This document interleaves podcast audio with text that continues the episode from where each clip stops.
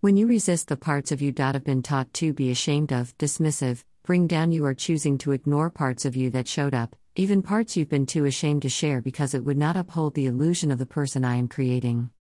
When you go connect and share notes out there, don't forget to leave space for you to just be, space to be tickled, to be imperfect, but in this space, may you always choose to see all parts of you with love, especially those we find hard to like.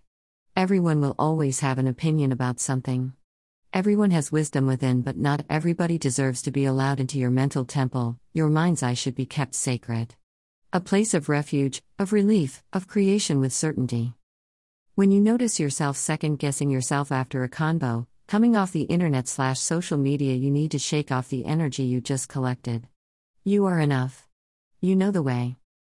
Grow in compassion, grace, and patience. The rooms don't define you. You do, cherry blossom.